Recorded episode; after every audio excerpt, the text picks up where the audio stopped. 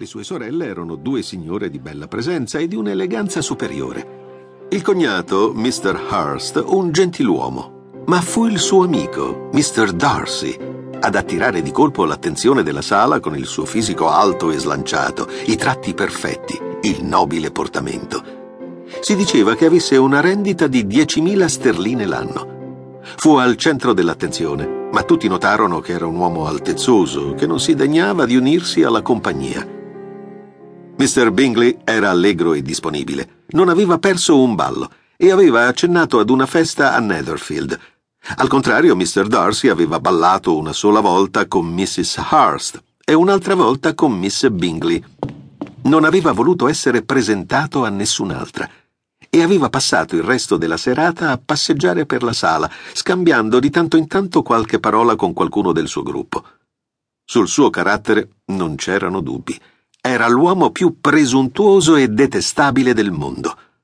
Lo pensava anche Mrs. Bennet, la cui disapprovazione era dovuta al fatto che Mr. Darcy aveva mancato di riguardo nei confronti di una delle sue figlie. Elizabeth Bennet era stata costretta a restare seduta per due giri di danza e a un certo punto si era trovata abbastanza vicina a Mr. Darcy da riuscire a cogliere una sua conversazione con Mr. Bingley. Su, Darcy, venite a ballare. Non ci penso proprio. In questa sala non ho visto nessuna donna degna di danzare con me. A me sembra che qui ce ne siano parecchie di ragazze simpatiche e carine. A me no. La sola bella ragazza che io vedo è quella con cui state ballando voi. Ah, sì, è la più bella. Ma vi faccio notare che alle vostre spalle è seduta una delle sue sorelle, che è piuttosto graziosa e assai simpatica. Lasciate che chieda alla mia dama di presentarvela. Darcy si voltò e si mise ad osservare Elizabeth. Poi disse freddamente. Non c'è male, ma non è abbastanza bella per me. Naturalmente Elizabeth, che aveva sentito tutto, si trovò a nutrire sentimenti non proprio benevoli nei suoi riguardi. In ogni caso la serata trascorse piacevolmente. Mr. Bingley aveva danzato due volte con lei e Jane ne era felice. Elizabeth partecipava alla gioia di Jane. Mary era stata citata a Miss Bingley come la ragazza più compita del luogo e Catherine e Lydia erano state abbastanza fortunate da non restare mai senza cavaliere. Ritornarono perciò di ottimo umore a Longbourn, il villaggio in cui vivevano e di cui erano i più ragguardevoli abitanti. Mrs. Bennet era veramente felice per come erano andate le cose.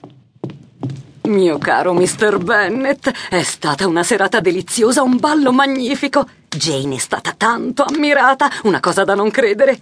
Mr. Bingley poi l'ha trovata bellissima e ha ballato con lei due volte. Peccato che non siate venuto anche voi. Oh, caro, è un uomo tanto bello. Anche le sue sorelle sono donne affascinanti, ma il suo amico Mr. Darcy è l'uomo più scontroso, più antipatico e più indisponente che si sia mai visto. Non ha trovato Lizzie abbastanza bella per invitarla a ballare. Detesto quell'uomo. Jane ed Elizabeth, quando furono sole, avevano molte cose da raccontarsi. Oh, Lizzie, non avevo mai incontrato un uomo così. Hai ragione, Jane. E poi è un bel ragazzo, oltre a essere un vero gentiluomo. Oh, ballare con lui per ben due volte è stato. è stato fantastico. Comunque era prevedibile, Jane. Eri la ragazza più bella di tutta la festa. Non avrebbe potuto non accorgersi di te. È un bel tipo ed è pure simpatico. Che sia finalmente l'uomo giusto. Lui, sì, mi sembra speciale. Ma dimmi, ti piacciono anche le sorelle di Mr. Bingley? Certo, sono persone carissime.